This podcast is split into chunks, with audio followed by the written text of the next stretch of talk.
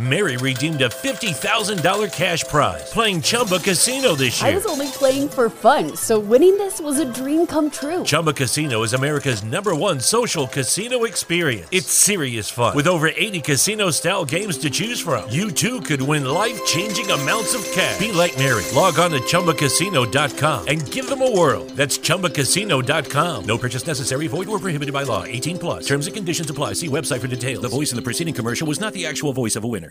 Drivers, start your engines!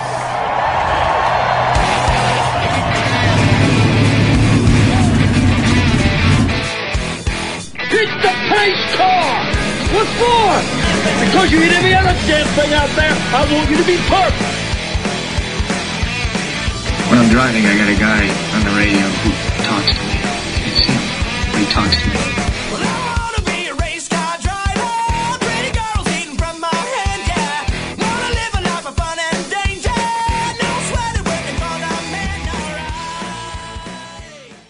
Hey, race fans, welcome to the Hoobazoo Radio Network and welcome to the Drafting the Circuits program. My name is Frank Santoroski. I'll be your host for the next hour as we talk about last week in racing, and we've got a special guest lined up today. Uh, before we introduce our guest, uh, with me on the panel, Louise Torres, Richard Uden. Guys, how we doing? I'm doing good, thanks. Going pretty good. All right, so we've got uh, a returning guest, a great friend of the show. I think this is the the third, maybe fourth time uh, we've had Mr. Jade Gurss on the show. Um, he, he, he is an author uh, as well as uh, does a lot of lot of other things with um, you know sponsorship and marketing in the race world. Been in racing his whole life. And uh, Jade, welcome to the show. Thank you, Frank. It's uh, always great to be with you guys. I always enjoy it. All right. So last time we had you on the show, we were talking about the book Racer, which is the John Andretti story, uh, mm-hmm. which was a uh, fantastic book. And at that time, you indicated to us you had something else in the works, but you wouldn't let on what it was. Uh, of course, of course. Now we know that project is uh, what is known as the book Al Unser Jr. A Checkered Past, which yes. uh, hit the um, hit, hit, the hit the book stands and, and the websites uh, couple of weeks ago or, or about a month ago. And um, so uh, this is a very popular subject if you think about it, because uh, I'm 54 years old. Mm-hmm. And so there's a whole generation of people that are close to my age and a bit older who grew up right in that era of the, you know, what what us old timers like to call the golden age of CART um, yes. You know, so uh, you know, you know, looking back and and you know, dissecting it, uh, but but gosh, we loved it back then, and and you know, to somebody my age uh, and a little older, Al Unser Jr. represents everything that was good about CART. I mean, he was one of the major players through that whole era. I mean, I the, the CART series started in 1979. I attended my first race that same year I was 12. Al Unser Jr. hit the scene in about 83 or 84. I was 16, 17. So I was right there rooting for this, uh, you know, Al Unser Jr. as well as his on track rival, Michael Andretti, through that whole era, which was fantastic. Now, that being said, with this great audience you have of folks like me who uh, are older and have enough money to buy books, how have the sales been for this book so far?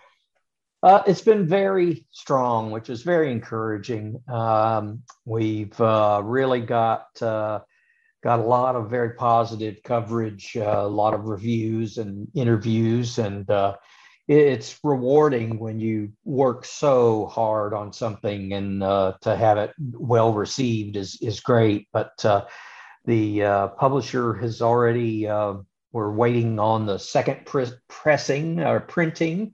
So that's always a great sign. So, uh, particularly since it's not been out that long, to have a second printing already is uh, great. And uh, word of mouth has been wonderful. So, uh, it's very rewarding. Absolutely. And again, I'll just throw this out there that it's published by Octane Press, who has been really great with putting out uh, books, not only of yours, but of uh, other several, you know, motor racing uh, subjects. But now, speaking of the subject matter, now the last book you did was John Andretti, and uh-huh. he was he was rather universally liked as a person. absolutely. Um, you've also done uh, the book Beast, which is a very technical book, but uh, you know, for folks into the tech, it, it, was a great read and a very interesting story. And, and, there's a lot of great race stuff in there. And you've done you've done books with um, Darrell Waltrip and uh, Dale Earnhardt Jr.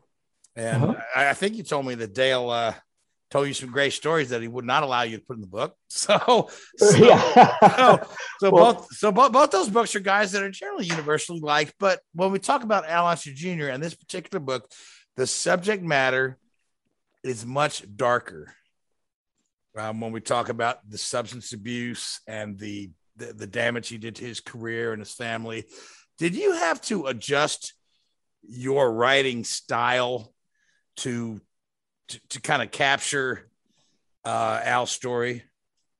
Uh, I, I wouldn't say writing style. It definitely was a, a book with much more serious topics. Um, as an author, my goal is to disappear basically. Yeah, I want I want the book to sound if you're reading that book, I want you to feel as if Al Jr. is there on your couch with you telling you these stories. It's in Al's voice, it's Al's stories. Uh, my job is primarily um, as an editor and an organizer to take his stories and his life and create a compelling uh, narrative from that. So it's um, it's a little different style each book. Um, again, just uh, uh, wanting people to to be able to hear Al's voice telling you these things, and it's exact same thing with my Dale Jr. books or Darrell Waltrip or John Andretti. Um, that's really the challenge of an author in those scenarios. Uh, this is Al's voice, it's his story and his book. All right. So now the reaction to the book, I've I, I read this book again with great interest, and I and I've spoken to a lot of my racing friends who had very varied reactions to this book.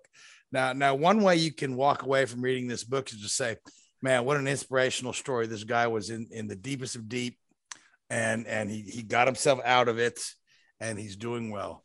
Uh, you could mm-hmm. also, you could also walk away from this book and say, my God, what a jackass, uh, you know, cause there, there are, uh, there, there are things in there that, that will make you cringe, especially when you, st- you know, start to put a lot of thought of it, the way he, uh, you know, uh, treated his, his kids or ignored his kids and, and the, the, the on again, off again with with Shelley. Um, so I mean, what has been the general reaction? And I know it's again, it's not a reflection on you, but perhaps a reflection yeah.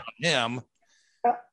I think it's been primarily positive. Uh, I think people appreciate his bravery in the sense that from the very first time he and I spoke about this book, he has he said, I want to be honest. I want to tell my story because I think people can learn from my mistakes, the, the terrible things that he has gone through in his life.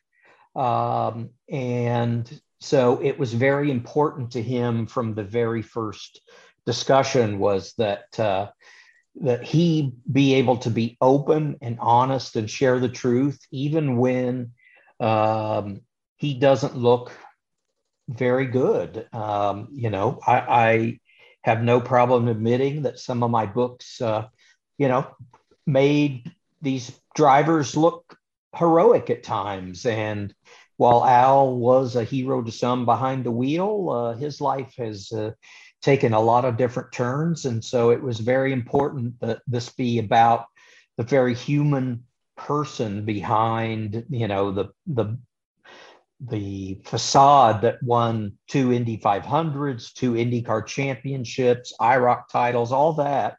Um, and it was very important for him to explain why certain things happened and uh, really try to give the full story while at the same time being committed to not trying to throw others under the bus or to you know write a hmm. quote tell-all book that was uh, you know definitely trying to blame others or any of that it was definitely al sharing his truth and uh, the consequences and you're right. He has survived and is definitely, uh, um, you know, making a strong comeback. He's recently married. He's really getting his life back together. So uh, that was what we discussed the very first time we we met to to talk about the book. Yeah. Sorry, I mean, sorry quick quick question, uh, Frank. Sorry to interrupt that. In a way, when you're writing this sort of a book from a slightly different angle from the others you've written, is it almost easier in a way because you're not trying to create this image, this sort of fanciful image, this this sort of like hero image. You, you you're almost sort of being a bit more open and realistic about it. Yeah, very much so. Uh, very much so. And and again, credit to him because it's it was his intent to do so. So my challenge is taking that element, the human element, and and again putting it in a in a format that's uh, compelling and and uh, you know an, not entertaining necessarily at all times, but a, a very compelling read. So uh, yeah, so yeah, it uh, it definitely had emotional elements that uh, I had not had uh, had written previously. Yeah, I guess you're not worried about upsetting him because that's the point of, I guess, a, a, a no holds barred sort of book. Exactly, exactly. And I, I will say that uh, some of his friends or family members were very concerned while we were writing the book. I think they might have imagined the worst of the worst and, and were concerned for him. But uh, I think now that the, the family and everyone has been able to read it, I think it's, uh, you know, it makes a lot of sense uh, of why he would want to share this story or why he would want to be so open and honest. That's interesting that you say that because that, that was going to be one of my questions here is, is have you had any pushback from the family because there there are portions of the book now now to Al's credit he takes responsibility for for, yes. for for a heck of a lot of his stuff but there are portions of that book where he really paints Shelley Unser in, in a you know, not so good of a light. Uh, you know, he's uh, the, the the point about her. I think he even says something like, uh, you know, I was smoking marijuana, which never hurt anybody, but she was doing cocaine and spending all my money yeah. and buying furniture and trading the furniture and, and, and running through the fortress. So she's not painted in a particularly good light. And I was wondering if there was any pushback from the from her family or from the children at all, but but no.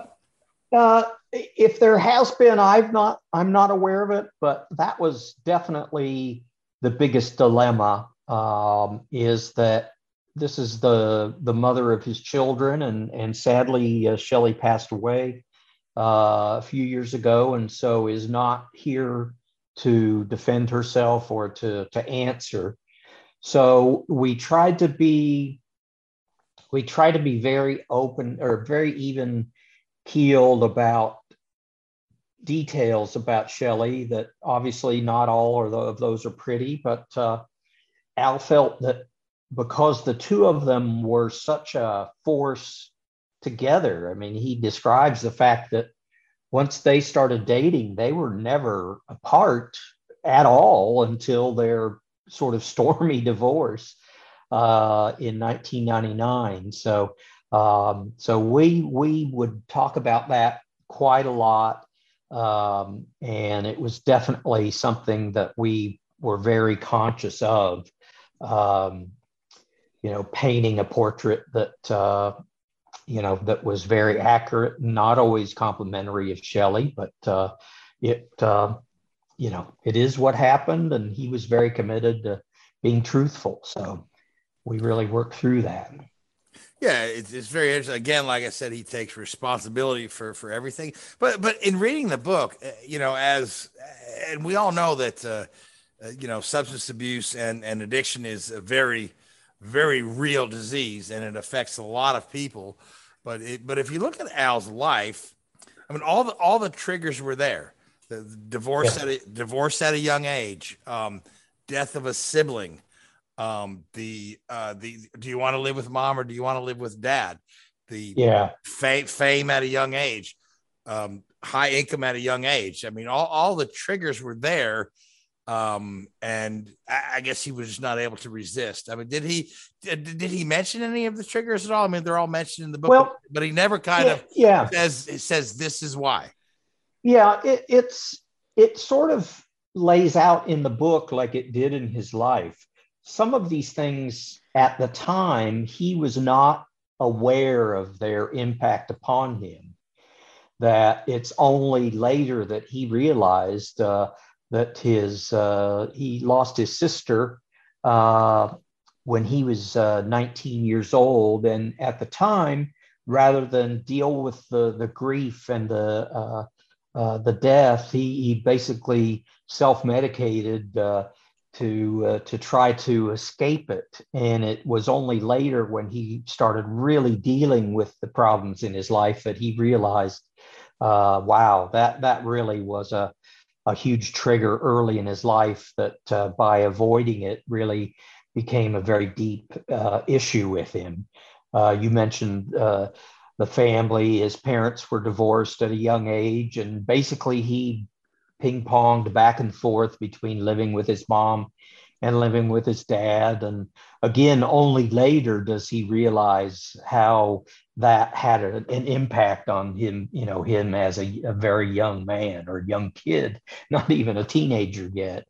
So um, in the book, if you're reading along with it, um, those things become prevalent uh, only later in retrospect. And, and I think that's where the, the final section of the book is very powerful in that those pieces finally start to come together for him uh, as well as the, the reader. A lot of questions that uh, you may have as a reader begin to be explained or to uh, develop as he grows more mature and begins to really assess his life. All right. Now, Louise, you have a question, I see. Yeah. Going back to the whole thing about two of them, how how tough was it for him to kind of look back at that time period in 1999? Because of course, not just dealing with the with the divorce, but also just the final year of his car career the, when Penske was in the downward spiral per se, and of course his temporary teammate Gonzalo Rodriguez was killed in that ordeal. Yeah, how tough was it just kind of for him to talk about his final year in CART and with Penske as a whole? Yeah, I tell you that segment of the book um, was very hard, very hard for both of us actually.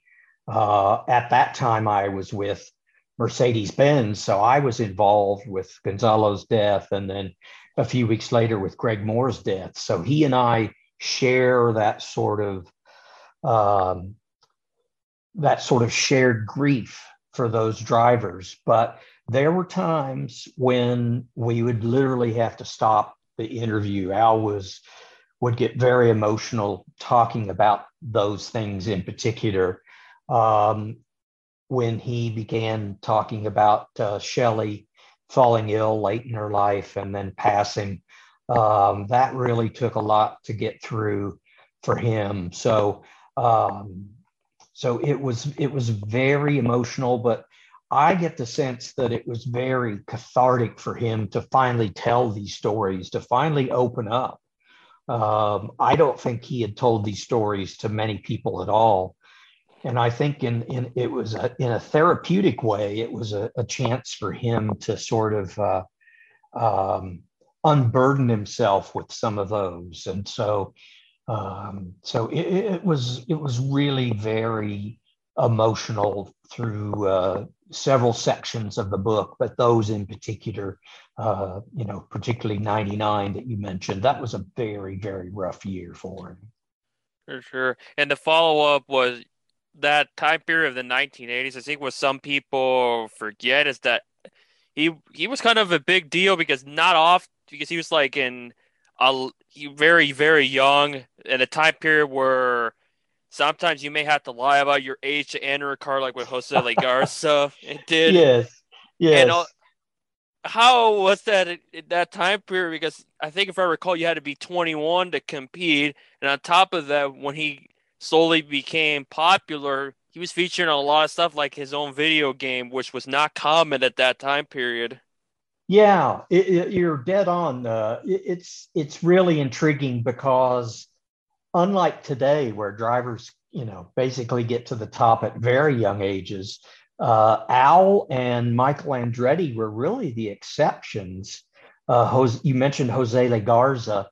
Um, it's a great story about how he got to drive in the Indy 500. He was too young but he had quote a mexican racing license that said he was 22 and so uh, that's how he was able to enter the the indy 500 but uh, it, it, it is fascinating. And to al because he grew up in that family he didn't think anything of it that you know that he was so much younger. It was just natural. You know he grew up in a family that raced for a living and that's what he did. And so it uh, it's very fascinating to hear him describe sort of his rapid rise, uh, you know, straight to IndyCar with, uh, uh, you know, with great rapidity and great success. So, uh, so it, it, was fascinating as well. Uh, uh, that even as he became quote the the old veteran, he was still chronologically a very you know very young man.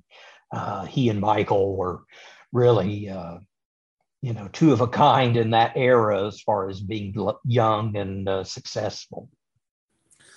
Yeah, speaking speaking of Michael, he does he does mention Michael quite a bit in the book. Uh, you know, here and there, they they, they always had kind of a, a decent relationship, uh, but they weren't really friends. But they would but they would yeah. talk, and, and as as true, they were going on vacation together. I always thought the most interesting thing about, about Michael and Al is that uh, I used to always say Al Unser Jr. is the only person that will call Michael Andretti Mikey.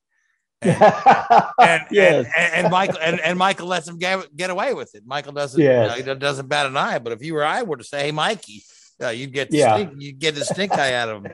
But but I did I did find it interesting that the man uh, that Al Jr. would most often go to for advice at the racetrack after his dad was Mario. Um, he yeah, had a, he had a great respect for Mario and his and Mario's opinion on on you know what he should do career wise or what he should do setup wise or what he should do in the race really held a lot of weight for him, and I, I found that to be quite interesting. Yeah, I, I did as well because from the outside, you always thought of the the families as rivals, whereas you know in reality, uh, Al Jr. just really worshiped Mario and it's discussed in the book that at a very young age, Mario connected Michael and Al uh, for things like contract negotiations. Uh, if Al got a raise in his contract, that meant pretty much Michael was going to get a raise on his next contract. And I think Mario recognized that the two of them could work together to to help each of them, um, you know, earn a lot more money over their careers. So I found that very fascinating. Uh, and uh, yeah, Ma- Mario uh, was definitely an idol of Al Jr.'s, and then Michael was his most uh, respected competitor. Uh, even late in the book, uh, Michael had a very uh, meaningful discussion with Al that really helped Al get on the right track, and I, I find that a very touching moment in the book. So, yeah, that, yeah right, that, was, that was one of my favorite moments of the book as well. Yeah. Yeah, yeah, really was powerful. So although and, and right, the way you know, and, and the way you the way you put it, it, it was uh, you know he says, and, and an old friend came to me and said, I don't want to ruin the book for anybody. Said this and this. Yeah. And then at the end it says that person was Michael Andretti. Yeah, I, I and said, that I said, wow. Yeah, and that's how Al told me the story. Is that you know, I had this friend that came up to me and he said this, and you're right. And then at the end of the interview, he said, Oh, my friend was Michael Andretti. And so uh, I knew that that had to go in the book just as he had, you know, just as he had told the, the story. So, uh, so yeah, very powerful moment. Yeah, very, it was perfect. It was perfect. Yeah. So, but let's talk about this. You know, I don't want folks to think this whole book is about uh, Al's addictions because there are great sequences in this book of the racing. Um, yes, and Al talks quite a bit about you know his, his early years in carts and his you know struggles with the Galmer and his high hopes for the Galmer chassis, and then uh, uh, when they pull the plug on that and, and go into Penske. And I think my favorite story in the book is this Larry Nuber story. yes. I just yes. I was laughing out loud when I read that, and I will I will spoil this part of the book for you folks listening, but but essentially, you know, ESPN is covering the CART races, and they've come up with this new thing where they they ask a particular driver whether or not they can. Hey, do you mind if we kind of break into your radio transmission during during only during a caution, and uh, just chat with you? You could chat on the air, and and Al says, yeah, sure, no problem. So yeah, the race begins. Al's got no radio. His radio is not working at all. He cannot communicate with his crew.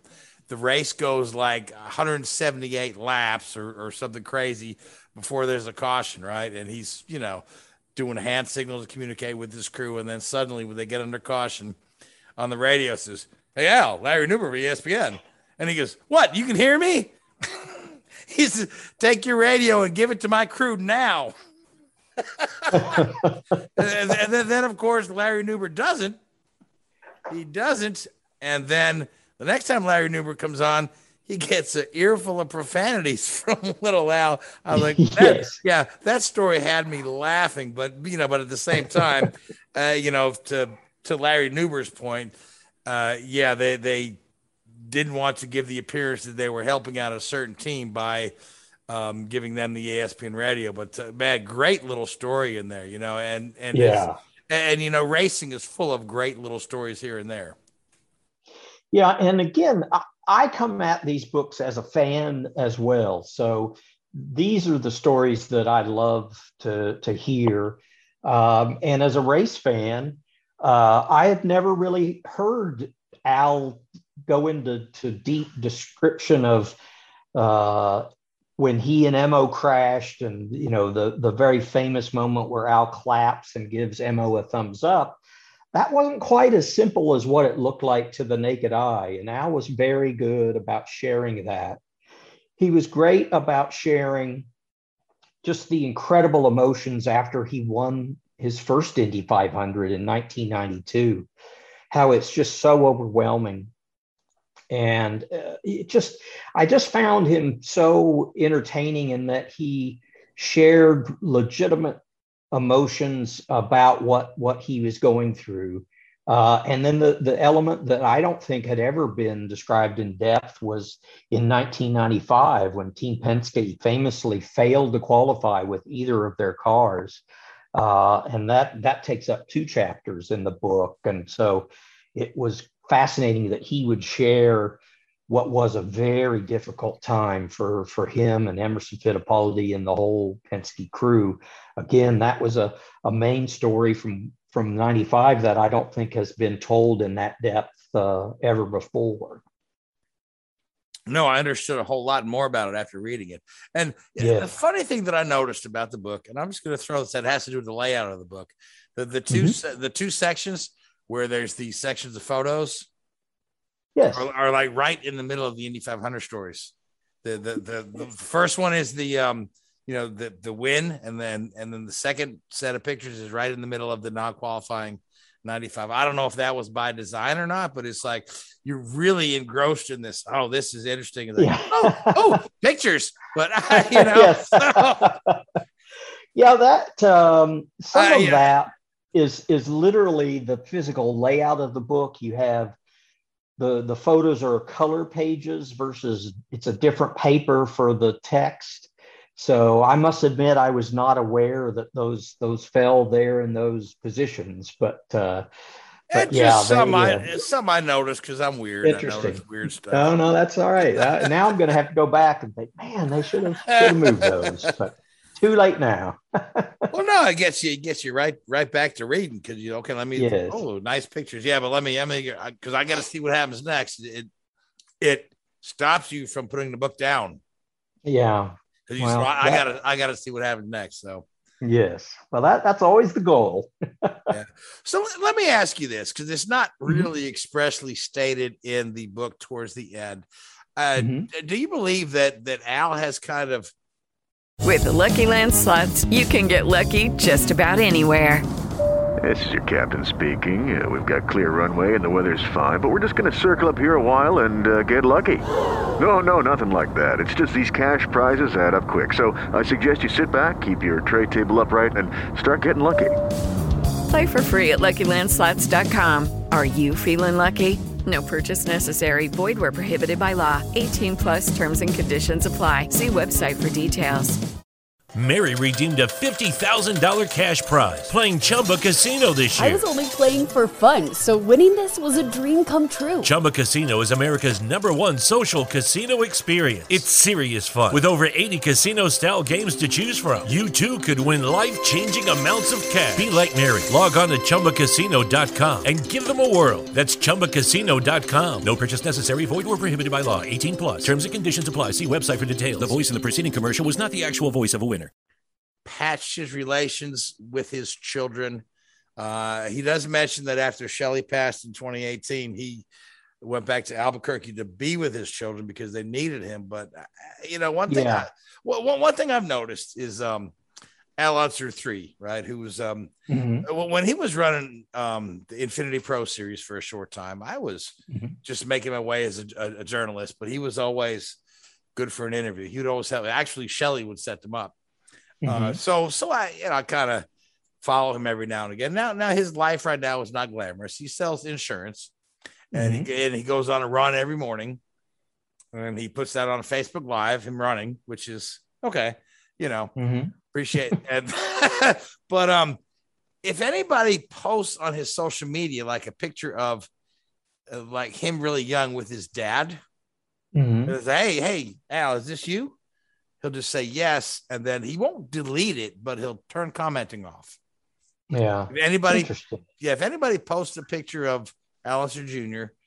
on his timeline, he'll turn the commenting off. Which you know, I don't know if he just doesn't want to be reminded, or if he wants to keep it private. But I'm just wondering if if that relationship with the children has been patched because it's it's stated very early in the book um, that that and is 2012 when he's having his uh, uh, lowest of lows, and he says, "My children hate me."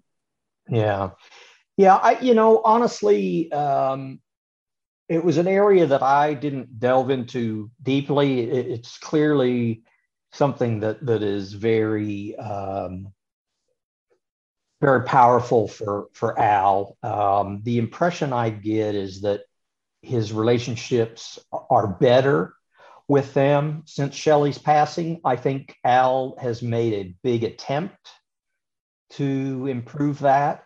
Um, but I, beyond that, I, I don't know. Um, you know, I, I, couldn't tell you a current status of that, but uh, but I know it was something that pained him that he wanted to uh, make an effort to be better about as a father. So certainly. I just i didn't know if he had spoken about it because uh, again like i said it's not expressly stated in the book and I, and i really ho- i really hope it has because uh yeah. uh, you know that uh, sometimes that that hurt uh you know from a family member can, can be really deep you know worse than coming from a friend. So i, I really wish al the best in mending those relationships particularly since you know shelly's not around anymore and and they only have each other yeah, so, uh, absolutely. Yeah. Absolutely. Now, now, now, Richard, you've been quiet over there, which is my go-to phrase. so, Richard, Richard, do you have any any questions for for, for Jade about uh, about the book or anything? Um. Oh, come back to me. Come back to me. I've been thinking here, and, and uh, yeah, come back to me on that one.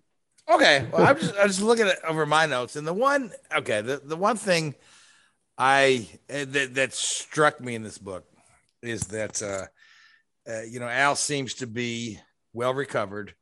Um, mm-hmm. It seems to be, but but again, you know, he's had a couple of relapses in the past, and uh, but it, but it really seemed like it's. I mean, he's what sixty now. Uh, almost, yeah. Pretty close. If I'm 54, he's five years older than me, so he's yeah, yeah.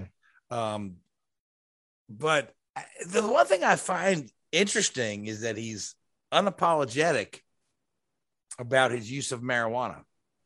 Mm-hmm. And and and now now now I don't smoke marijuana, right? But I have friends that do, and and I don't think that it's a horrible thing. I don't think any less of my friends. It just it's just not my thing. Um, and mm-hmm. no, it, it's becoming legal here, there, and everywhere. But he he speaks about smoking marijuana as early as the fifth grade. And again, yeah. I mentioned it earlier. He says, "Oh, marijuana never hurt anybody." Um, you know, we know that it's technically a medicine and whatnot, but uh, I just found it interesting that he it, it's you know it's the cocaine and the alcohol, but the marijuana is like, oh yeah, and there was that. But but but, but that's essentially what knocked him out of uh, the the Penske drive. Yeah, and, and knocked him out of the contract with uh, Tony George, which I found that to be highly interesting. You know, Tony George was paying his salary, and then after the fact, he says, "Yeah, Al, I was never going to pay you that money to begin with." Yeah, yeah, it's his relationship with Tony is very complex, and uh, it sounds like they have uh, good times and bad times. Uh, but uh, but yeah, uh, you know, he is very quick to admit that this uh, disorder or disease, whatever you want to call it, that he has dealing with substances, it it's it doesn't just go away. It's not like you get a cold and it, it goes away. So he admits to, to that, that it's always going to be somewhat of a challenge. And, and at the end of the book, I, I think uh, he talks about he really feels that he's on a great track going forward now, that there are things that have changed in his life that have made a huge difference, uh, but that it's a, an issue that he will have to deal with the, the rest of his life. And um, hopefully he remains getting stronger and better. And I think he's doing very well now. He just got uh, married. Uh, he's working and racing again and helping a lot of younger drivers, which he really loves doing. And, you know, he's able to give back to the sport. So, um, you know, I, I, I, don't pretend to have a crystal ball, but um, in the writing of the book, I feel like he has been on a very good track uh, onwards and upwards. And I think the book played a, a part in that as well. Yeah, I think sometimes just getting everything off your chest and out there, yeah, can, can help you move forward. So, uh, and again, yeah. the fact that he's helping younger drivers is wonderful because because he has so much to give. yeah, you know, absolutely. He has, he, he has, so much knowledge, so much experience. You know, he he was doing some great work uh, with um, with Harding with Colton Herta before Uh, yeah, he, he, had another setback. So it is great to see him involved back in this sport. I mean, it was great to yeah. see him and, and Willy T. Ribbs driving together in the SVRA. Oh yeah. So yeah. Now, now, yeah. Richard, R- Richard, I see that you do have a question now. So yeah, no, no, I've got one. I've got one. I've got one. So Jade, a, a number of the books you've written are on uh, drivers that, should we say, were, were, part of a racing dynasty, dynasty, whichever one you want to call it. Um, yeah. And, and, and with, with no disrespect to any of them, they probably haven't been the most successful member of that family in terms of their results and their racing performances in, in many instances. Um, mm-hmm. Do you ever get, how do they sort of see themselves, or do you ever get a sort of a, insight into how they saw themselves into in the like the hierarchy of the family? Yeah, that's a wonderful question because I, have been I've been really lucky in that I've been able to work with a lot of uh, families or a lot of drivers that are part of a multi generational racing family. Uh, Dale Jr. was fascinating in that as a young man, he felt immense pressure to live up to his father uh, and it it caused him a lot of uh, stress mm-hmm. and, and angst as a as a young man. As he matured, I think that got better. Um, then uh, prior to Al Jr., I worked with John Andretti, who yeah. was the the nephew of Mario. And John jokes that uh, for a long time he thought his first name was Other. The oh, it's the other Andretti. that is funny but he clearly uh, speaks only highly of, of his uh, uncle and his cousin, and it, it he had so much pride in that last name. Uh, and his book, he was very much about love and family. Uh, and so he had um, a slightly different angle or a different take than, say, Dale Jr.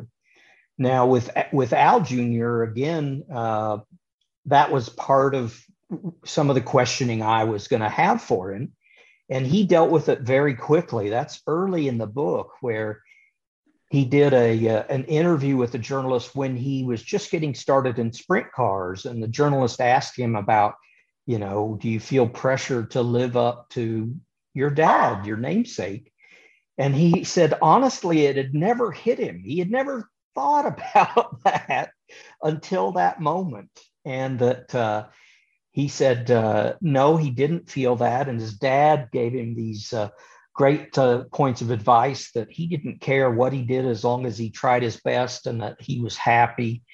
And um, I really do get the sense that Al didn't feel pressure to live up to his dad, and he he makes a joke that if I could be half of my dad, uh, then I would be a very proud man. And he says, Oh, of course, he's won Indy four times and I've won it twice. So in that aspect, I'm I'm exactly half the man my dad was. Uh, so I, I, found that very interesting. Uh, and it was a, it was a topic that he uh, and I talked about very early in our discussions about the book. So uh, those are three drivers that I've worked with that each have a slightly different view of their famous last name and what what that meant on them as uh, pressure to live up to that mm-hmm. last name. So yeah, uh, I thought, found it fascinating, and again, that's my the luck of my career that I've been able to work with, you know, like I say, a, a number of families uh, that that have that. Yeah. No, right, interesting. So, yeah, no, Go so. Sorry. so, uh, so can we ask you what's next for you, Jay? You got something else on the books? Um, you know, uh, to be very honest, I, I finished the uh, the the Andretti book, which, of course, with John's passing, was incredibly emotional and difficult. And very soon after that, um, it turns out at the Andretti family attorney is also Al Jr.'s attorney, and he reached out to me and he says, Al wants to do a book. Would you agree to do it? And I, I couldn't say yes fast enough, but I essentially turned in the Andretti book and began immediately with Al Jr. Um, and so right now I'm I'm finishing up two plus years of just constant uh, writing, and and I'm very proud of how they both turned out. But I need a little break. I need a little breather.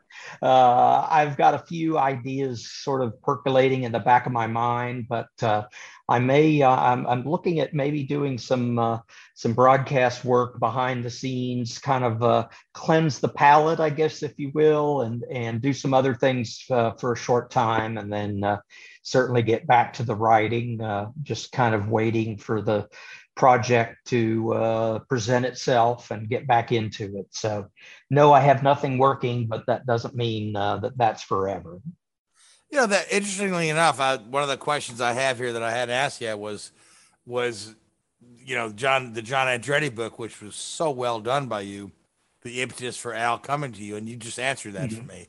So uh, yeah, wonderful. Yeah. Now, now I do, yeah. I do, I do want to ask you this because one of the other, you know, hats you wore for a while was to be a, a PR rep for the Road to Indy series.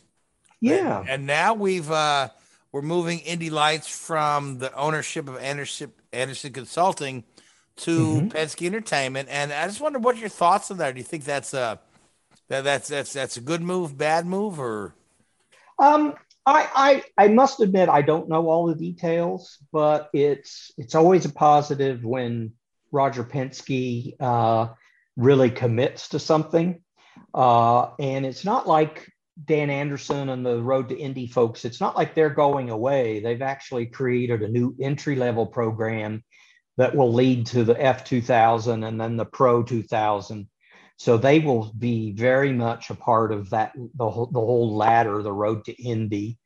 Um, and that's one of the things I'm most proud of in my career. I, I can't tell you how I feel so proud to see drivers like uh, like Pato O'Ward or uh, Colton Herta or all these young drivers coming up through the ranks that I feel like, man, I, I was there in their early days and I, I, am. I'm like a proud father with all, all of those drivers that have come through the ranks. It, it's really a great feeling uh, to see them succeed and to see them uh, go to the top and to, to really uh, do a great job. So uh, I'm glad glad you brought that up. It's a point of great pride to me. Oh yeah, and I mean this. I think this particular past season, 2021, we, we saw a real changing of the guard there when you got guys like you know Colton Pato um, and Alex Palou who didn't come out of the road to Indy. Um, yeah, but you got these young guys fighting at the top. Um, when when the older guys are, yeah, I don't want to say struggling to keep up, but it's like uh, you know, in, IndyCar has been poised for a changing of the guard for a while. And, yeah. and now we're seeing it. I think it's exciting to see it right, right before our eyes. And, uh, uh, you know, guys like uh, Colton and Pato are so exciting to watch, particularly Pato. Oh, yeah. Pato, I, like, I, that guy's got the fastest hands I've seen since yeah. Montoya was young, you know? Yeah, I agree. And when I first came aboard uh, with Mazda, one of the guys that worked with us, said immediately, he says, let's let's watch this Pato O'Ward kid. At that time, Pato was 15 and had just started in what was then called Pro Mazda. So I give credit to my buddy for recognizing it early, but oh my gosh, he is just such a wonderful kid and so pleasurable to to be around and to watch mature. Uh, yeah, I, am I'm, I'm like a proud older brother or proud parent uh, when I see uh, see Pato and people like uh, Oliver Askew uh, succeed in what they're doing. Oh, absolutely, yeah. So, all right, so we got a, a few minutes left. Um, now, Jay, did you get a chance to watch the Formula One race? I certainly did. I was on the edge of my couch. Uh, yeah, it's, uh, yeah. It's getting to the point where you gotta, you better have your popcorn popped early in the morning because there's going to be drama from start to finish. So, um, I, you know, I, I think it's brilliant to see what a season, uh, how great it is, and how that has energized people. Uh, you know, here in the U.S., they say that you know the Netflix show has a huge impact, which I agree with. But the fact that this season has just been amazing, start to finish, I think has really kicked it into you know sort of hyperdrive or whatever you want to want to call it. Uh, I, I couldn't be more thrilled with how how the season has been, and yeah, as a fan, I'm eating it up uh, day in and day out. That's for sure. all right, so now Richard, I'm gonna turn it over to you to give us uh, your report from the race before we sign off tonight. So uh, it's all it's all you. You got about uh, a couple of minutes. Wow, where do we start? What a uh, what, what a race we had this weekend. Um, you know, Brazil as we've always sort of pointed out, it's these old style tracks, these old classic tracks that tend to produce the better races. And uh, we certainly saw that again this weekend. Uh, going into the weekend, the big news I think was that um, Lewis Hamilton was going to take a uh, engine penalty going to the race. So wherever he finished the sprint qualifying race on Saturday would be where he would he would start five places back from there. Um, they were with this new engine immensely fast in Hamilton's car. You know, three to four tenths of a second up on um, Verstappen on a pretty regular basis in every session, uh, including the qualifying session on the Friday afternoon, which gave uh, Hamilton pole going into uh, the sprint race for, for Saturday afternoon. But that's when the whole weekend took a little bit of a turn for the worse from Mercedes' standpoint. Uh, Hamilton's car failed its post race inspection due to the DRS flap uh, on the rear wing opening too much and uh, being outside of regulations. And uh, that's a pretty clear cut penalty. Um, there's not much you can do about that. I, I think Mercedes tried to uh, question damage to the rear wing. And uh, what, what didn't really help the situation was that um, Max Verstappen decided to, uh, in Parc Ferme, which is a big no-no, grab hold of the rear wing of the Mercedes and give it a good old shake to see how much it moved, which um, wasn't the smartest thing to do for Max, and uh, did result in a fifty thousand dollar fine or fifty thousand euro fine. And uh, yeah, I think Mercedes tried to blame the damage on the rear wing on that, but uh, that obviously wasn't the case, and it resulted in Hamilton starting the sprint qualifying in twentieth position rather than the pole, which uh, arguably he deserved to, to start. So we go into the sprint qualifying race on the Saturday afternoon, course, you know, all eyes are on Hamilton to see how he can fight back from uh, starting uh, 20th on, uh, on the grid there, and in a, in a third of the race distance, so 24 laps, I think it was. He drove fantastically, managed to get up to um, to P5 at the end there with Bottas winning and um, and and Max finishing second. So three points for for, for Valtteri in the championship there, two for uh, t- t- and two for um, uh, Max, and I think uh, Carlos Sainz picked up the, the, the final point from the from the sprint race format there. So going into the race proper, if you like, Valtteri was on pole um, with uh, with Verstappen in second, and, and Hamilton got demoted down to tenth. And everyone's you know where can where can Hamilton finish after starting in tenth? And uh, good grief, I mean, it, people question Hamilton's overtaking abilities in the past, and um, you know I've been critical of him at times, but good grief, that was a phenomenal drive. Um, you know, on a challenging circuit, an old school circuit, he executed a flawless race. Um, as did Max. I, I, I don't think you can criticize Max. You know, he fundamentally he wasn't fast enough, and that was purely down to the new engine that Mercedes have in, in the back of the car. Um, the the differential between a new engine and an old engine for Mercedes is far higher than uh, for Red Bull. Red Bull will only change an engine from a reliability standpoint. Mercedes are in a position where they can change their engine from a, a performance standpoint. Uh, and maybe this is something the FIA need to look at into the future, you know, because they could be in a position where these new engines are worth, as we saw in Brazil, three to four tenths of a second a lap, which. Yeah, I was going to say that. You just slap a new engine every week. Take, yeah.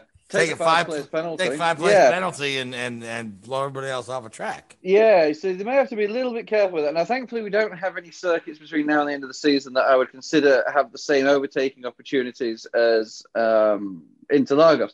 Although Abu Dhabi may, Abu Dhabi they've uh, they have changed a couple of the corners there. First one leading onto the first back straight, and the second one exiting the second back straight. So maybe it could be the move to do for Mercedes to give them a more powerful engine. Um, you know, who knows? So that's going to create a, an interesting dynamic going into the uh, final few races of the season there. But um, you know, and I've, you know, you guys here, we we've talked about this. Um, you know, number of times this season. This 2021 is going to go down in the annals of Formula One as a classic season. You have two, I'm not going to say the greatest driver, generational drivers, two greatest drivers of their current generation at the limit, pushing each other week in, week out to make each other better. And we're just sat here on our sofa every weekend, loving every minute of it the level that these two guys are driving at is phenomenal, and we are truly privileged to be able to watch it.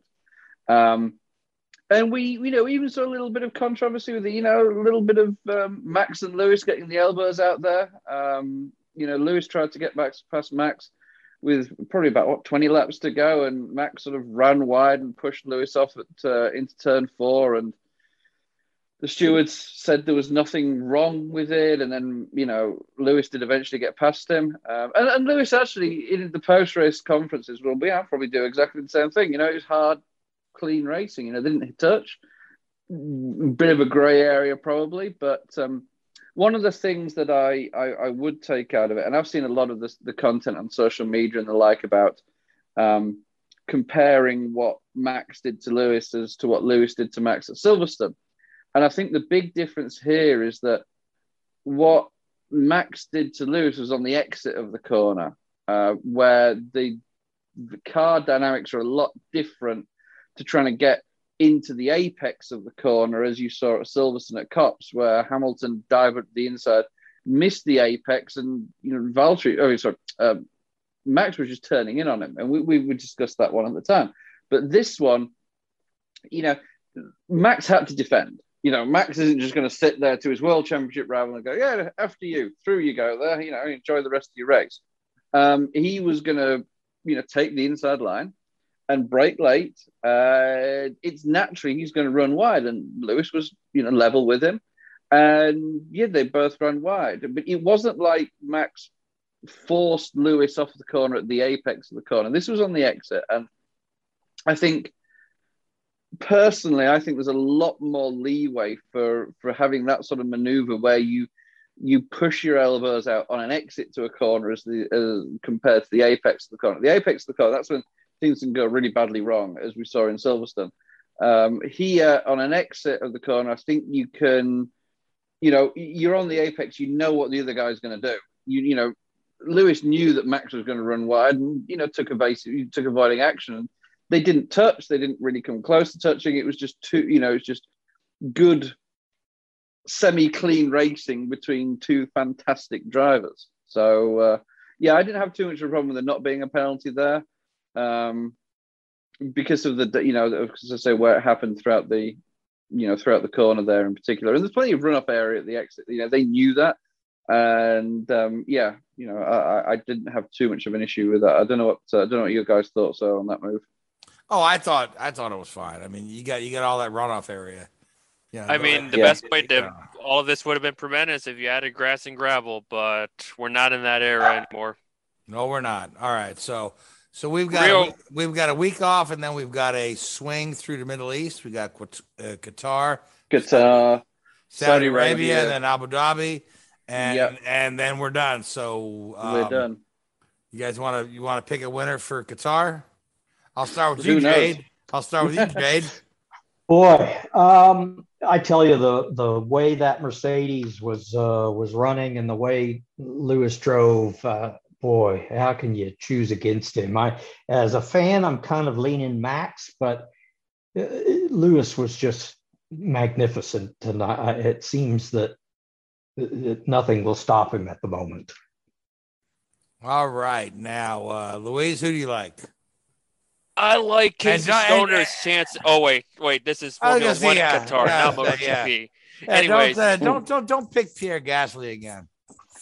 still, he still he, he, finishes the points though, but all yeah, right, he did, yeah. Go, I'll give him that, but I'm I probably would have been better off with Carlos Sainz, but no, let's go with Bottas here. Okay, now Richard, that leaves you Max. Pretty much, yeah. I, mean, I guess I'll take him if I have to. Uh, okay, so that leaves me who? you have Perez. You have Sainz. Perez. Yeah, I don't know. So I'll, I'll, take Perez, and we'll see how that works out. So, all right. So we are just about up at the end of our hour. But before we before we go, uh, Jade, I want to thank you very much, and I want to give you uh, two minutes to plug yourself on social media. Tell us where we can find you, where we can buy your books, um, and uh, you know where we can just keep up with you. Well, thank you. I appreciate you guys having me on. Uh, social media wise, I'm most active on Twitter. Uh, that's at Jade Gurss. Uh, you can find me there. Uh, my books are are sold anywhere books are uh, are sold. So uh, you know, take all you can eat. we'll make more. And if you'd like to order it direct from the publisher, Octane Press is the publisher uh, I think they've got some specials coming up. You may be able to save a few bucks. Uh, I don't have the specifics right here, but uh, that's uh, a, another option if you'd like to order it online. Yeah, I did see they they've got like a, a bundle or two where you can buy like your book along with um, John Oreovicz's book, the Indy Split. You, you could buy uh, the Alex Jr. and the Indy Split book for like a a nice little package deal for two of them, which make a great mm-hmm. Christmas gift. Great Christmas gift for that race lover on your Christmas list. And if you're listening to this show, the race lover is you. So buy yourself a Christmas gift. All right. So, uh, but we are out of time. So I want to thank, uh, I want to thank you, Jade, so much for coming on. You are always a wonderful guest. And uh, I can't wait till, uh, to see what you have next after you take your little breather. And uh, we'll get you back on again. I want to thank you, Louise and Richard. You guys are always wonderful. I want to thank the Whoobazoo Radio Network Spreaker, iHeartRadio, iTunes, Google Podcasts, and YouTube, all those people that carry us. But most of all, I want to thank you folks who listen to us every week. But until next week, good night. W-H-O-O-B-A-Z-O-O. Enter website, enter website, enter website, enter website.